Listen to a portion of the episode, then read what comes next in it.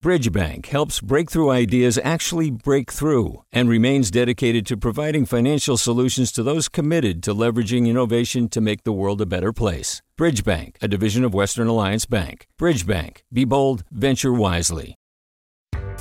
Hi there, I'm Rund Abdelfatah from Throughline. If you're listening to this podcast, you know that KQED produces exceptional storytelling that keeps you informed, inspired, and entertained. Their podcasts cover issues from your neighborhood to the entire country and everything in between. Support this work today. You can help us continue to bring quality podcasts to your ears. Just head to donate.kqed.org slash podcast. That's donate.kqed.org slash podcast. From KQED. Welcome back to Forum. I'm Alexis Madrigal. The Berkeley Art Museum and Pacific Film Archive's newest show is a gathering of more than 140 pieces spanning the first two decades of the 21st century. It's called New Time Art and Feminisms in the 21st Century, and it's like a conceptual map of feminist practice in our time. Different sections tackle the big themes the male gaze, women's labor, gender expansiveness. But there are many stunning individual pieces, none more so than Kara Walker's monumental 2001 work, Endless Conundrum in African and Anonymous Adventuress, which honestly, worth the price of admission alone. The exhibit is part of an effort co founded by curator Apsara DiQuinzio to bring together more than 100 arts organizations dedicated to social justice, known as the Feminist Art Coalition. And we are joined by Apsara DiQuinzio, Senior Curator of Modern and Contemporary Art, and Phyllis C. Wattis, Matrix Curator at the Berkeley Art Museum, at least for a few more days. She's moving on. Uh, welcome to the show, Apsara. Thank you so much for having me. Um, can you walk us into the exhibit? Like, what did you want people to see and feel when they first arrived at this really large exhibit? Yeah, well, um, I wanted people to uh, experience the breadth and diversity of feminist practices today. There is so much work being made by artists that are engaging with feminist subjects. And I wanted the viewers to come away um, understanding that feminism is alive and well, and, and artists are engaging with it in new and novel ways that span diverse media, diverse subjects, um, and and really just a plethora of um, engaging subjects. Yeah. So this show also grew out of a much larger effort, which you mentioned, the Feminist Art Coalition. You know, honestly, it feels like getting five art orgs together to work on anything would be a multi-year process. So, h- how long did this take to sort of put together and and turn into uh, something in the world? Yes, thank you for saying that. Um, well, the, the genesis of the project started uh, as a result of the 2016 uh, presidential election, and um, and and then the the women's march that occurred globally afterward. And I started to think about how we really needed to strategize culturally for the next presidential election. And um, one way that I knew how to do that was to organize exhibitions and art museums. And so I reached out to colleagues in the field and asked them if they thought it might be possible to um, synchronize events, exhibitions, programs across many different institutions nationally at the same time. And they responded very supportively and positively. And so we set about with about uh, 12 different uh, steering committee members conceptualizing and organizing the project. And um, it took us it took us really about three years uh, wow. to develop the entire project. Wow. So in the show here in Berkeley, you know, kind of refusing, refuting, ignoring, refiguring the male gaze is uh, is a big theme, obviously. And there are some mm-hmm. really remarkable pieces in there from from all around the world. Laura Aguilar, Farah Al Qasimi, Hayv Kahraman, all just really beautiful work that's very striking. What did you mm-hmm. see those pieces saying together uh, within the kind of global context? Yeah, well, um, to begin with, in in organizing the different themes and, and subjects of the exhibition, I wanted to, uh, well, I arrayed images of all of the artwork that I had been researching and gathering over the last, of, over the course of a year and a half. And, and then, and then the, the themes developed very naturally mm. um, from the work that I had already assembled. And so obviously the, the gaze is a pivotal subject in feminist discourse um, due to primarily due to Laura Mulvey's important essay in the 1970s, um, which uh, it was called uh, Visual Pleasure and Narrative Cinema. And it really established um, the importance of thinking about who was making work and for whom. Um, and she identified that in the film industry, um, films were being made by men for men. And so the male gaze was a subject that had to be contended with. Um, there, there wasn't, there weren't spaces for the female gaze. And, and the radical nature of that essay was that it was applicable to so many different media, to sculpture, to painting, to photography. Um, and, and so um, the female gaze became a subject um, that artists began taking up. And so many of the artists in this section are really confronting the male gaze. They're doing so in very direct ways and in some cases very oblique ways. Um, so so I wanted to show that there in every section, I wanted to show that there was a diversity of artists who were dealing with these subjects, um, but they were also approaching it from different angles and perspectives. We're talking about Berkeley Art Museum Pacific Film Archive exhibit opening Saturday. New Time Art and Feminisms in the 21st Century with Apsara DiQuinzio, Senior Curator of Modern and Contemporary Art at the museum, and we want to hear from you. Are there Bay Area feminist artists that you'd like to shout out? Give us a call now at 866 733 6786. That's 866 733 6786. You can also get in touch on Twitter and Facebook. We are at KQED Forum. And we'd like to add one of the artists whose work is featured in the exhibition to the conversation. She's also the Dean of Fine Arts at Mills College. Welcome to the show, Catherine Wagner. Hi, good morning. Hey, thank you for joining us. Um, your work is sort of placed adjacent to the male gaze sort of themed room uh, on the way towards history. Um, can you tell us about your pieces and how you made them? Sure. Uh, the the room that I'm in is called Time is Fabric, and I thought that was really on Apsara's part. Really, he has these wonderful categories throughout the museum that kind of weaves you through, not chronologically, but contextually and conceptually. And my piece is there's two pieces called one's called philosophers Sala dei Filosofi which means philosophers hall and the other one is called uh, female um, bust typology parentheses female and i was a, uh, a rome prize fellow in 2013 2014 at the american academy in rome and i have a long background in thinking and, and using the history of art, uh, history of um, philosophy as um, kind of jumping points for a lot of for a catalyst for a lot of work I do. So one of my first field trips was to go to the Capitoline Museum, and I had heard that the Sala dei Filosofi, the Philosopher's Hall, had just been reinstalled exactly as it was when it was first when it was first done hundreds and hundreds of years ago. So I walked in the Sala dei Filosofi and I noticed that there was 50 or 60 exquisitely rendered busts in marble and various kind of stylistically with long wall didactics about each one of these philosophers and each one of these philosophers were male.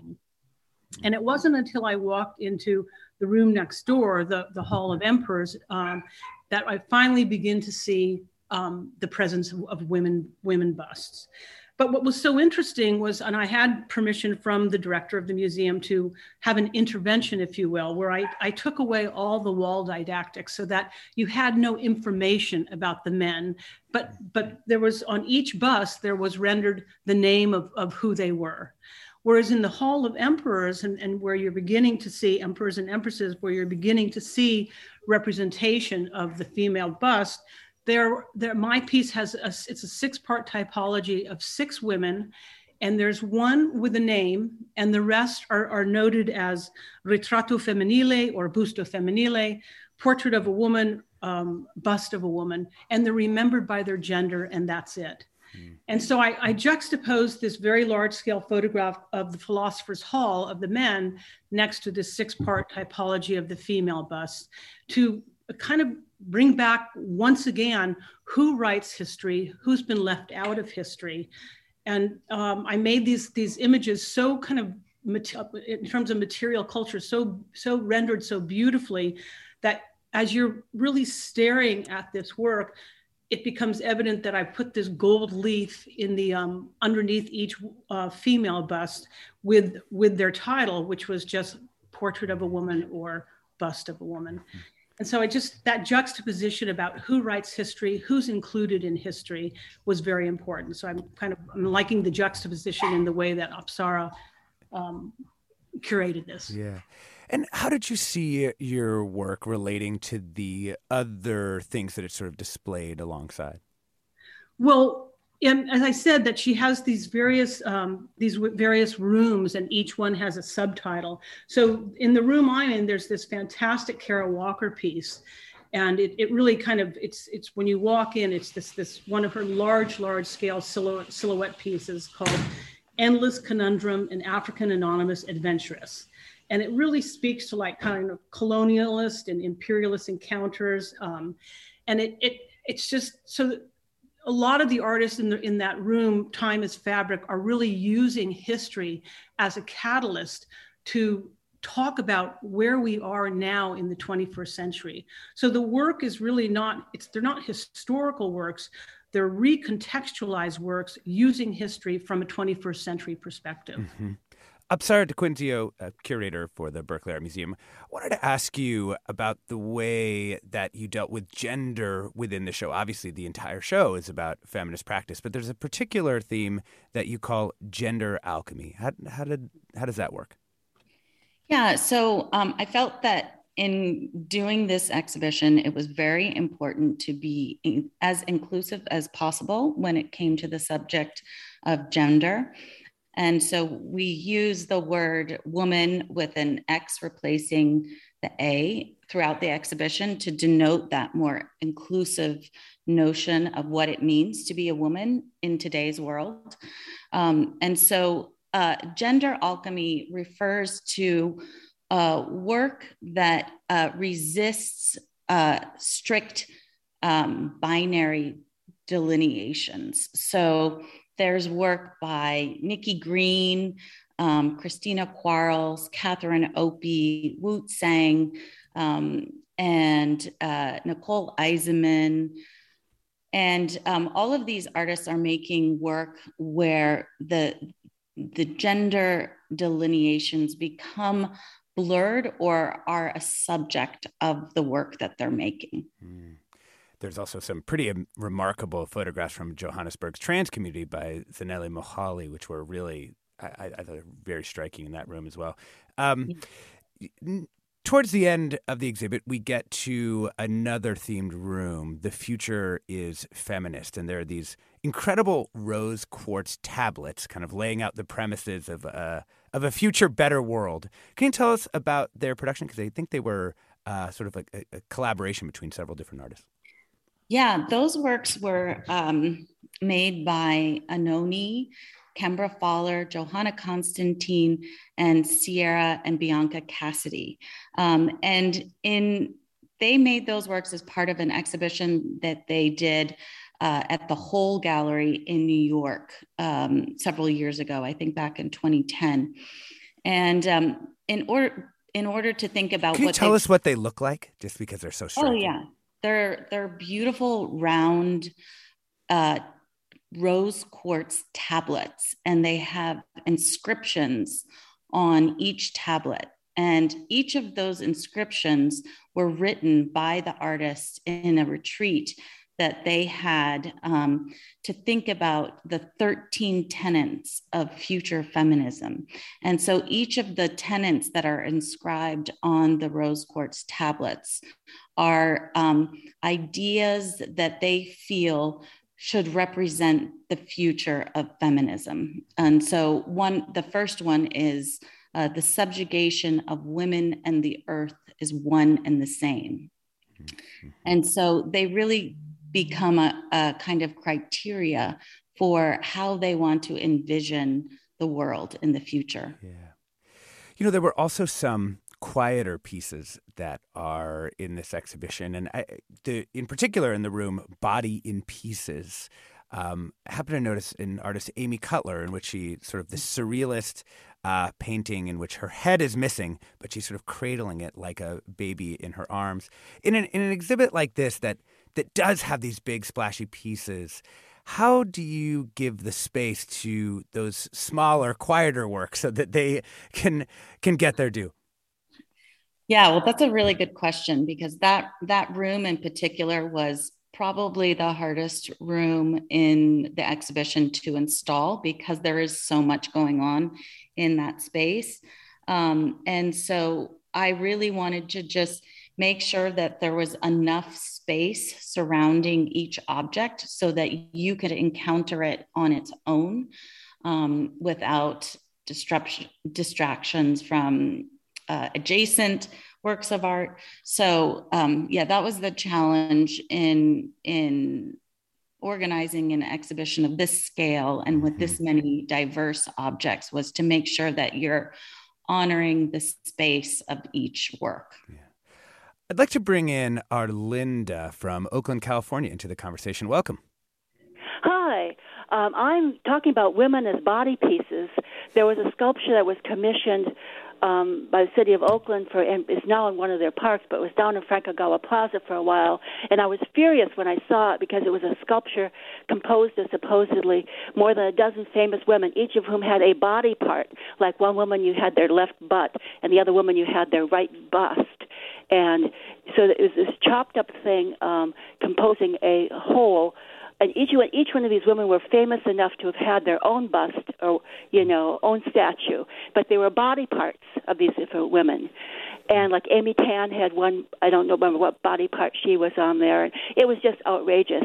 I activated the I got some representatives from the National Organization of Women, and I got the Berkeley Student um, Berkeley UC Berkeley Student Senate to vote on against this, and we showed up and we talked at the the Arts Council um, at City Hall against this thing, and uh, nothing happened. It just, it's now one of the city parks, but it was absolutely outrageous that women would be these famous women would be just would be figured as body parts, whether it's the left foot or the right butt or the right bust or one of the, half the head or something. It was just awful. Thank you for that, Arlinda. I want to try and get one more caller and Can we get Shanta from San Jose into the conversation? Hi, thanks for having me on. Um, you had asked for Bay Area artists who should be acknowledged, and I just wanted to give a shout out to every single quilter in the Bay Area. I mean, it's a woman's art for a woman's gaze.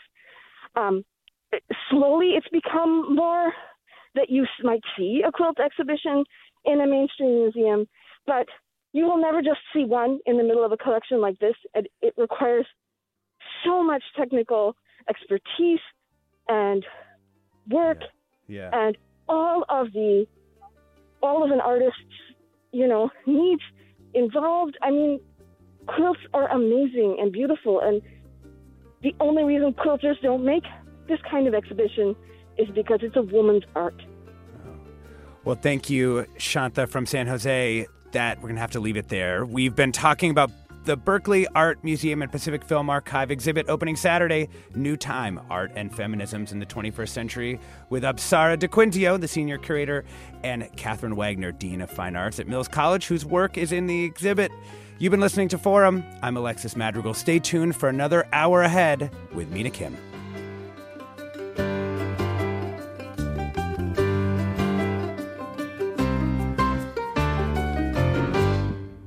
Funds for the production of Forum are provided by the members of KQED Public Radio and the Germanacos Foundation and the Generosity Foundation.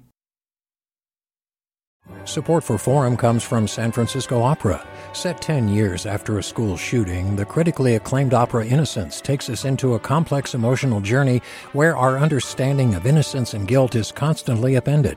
Kaija Saariaho's ethereal score collapses the past into the present as a community of survivors grapple with how to move forward. Don't miss the highly anticipated American premiere of Innocence, June 1st through 21st. Learn more at sfopera.com. We've all got those parts of our house where the internet just won't go. Well, if you had wall to wall Wi Fi from Xfinity, you could worry less about dead spots. Because with wall to wall Wi Fi from Xfinity, you get fast speeds, reliable connection in every room, and power for all of your devices, even when everyone's online.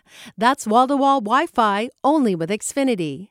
Restrictions apply, not available in all areas, actual speeds vary all over the country. We need to improve reading in Wisconsin. Schools are changing the way they teach reading. I'm calling for a renewed focus on literacy. We have gotten this wrong in New York and all across the nation. And it's happening because of a podcast. I think your podcast has changed my life. And I'm going to share this podcast with everyone I meet. Sold a Story investigates how teaching kids to read went wrong. New episodes of Sold a Story are available now.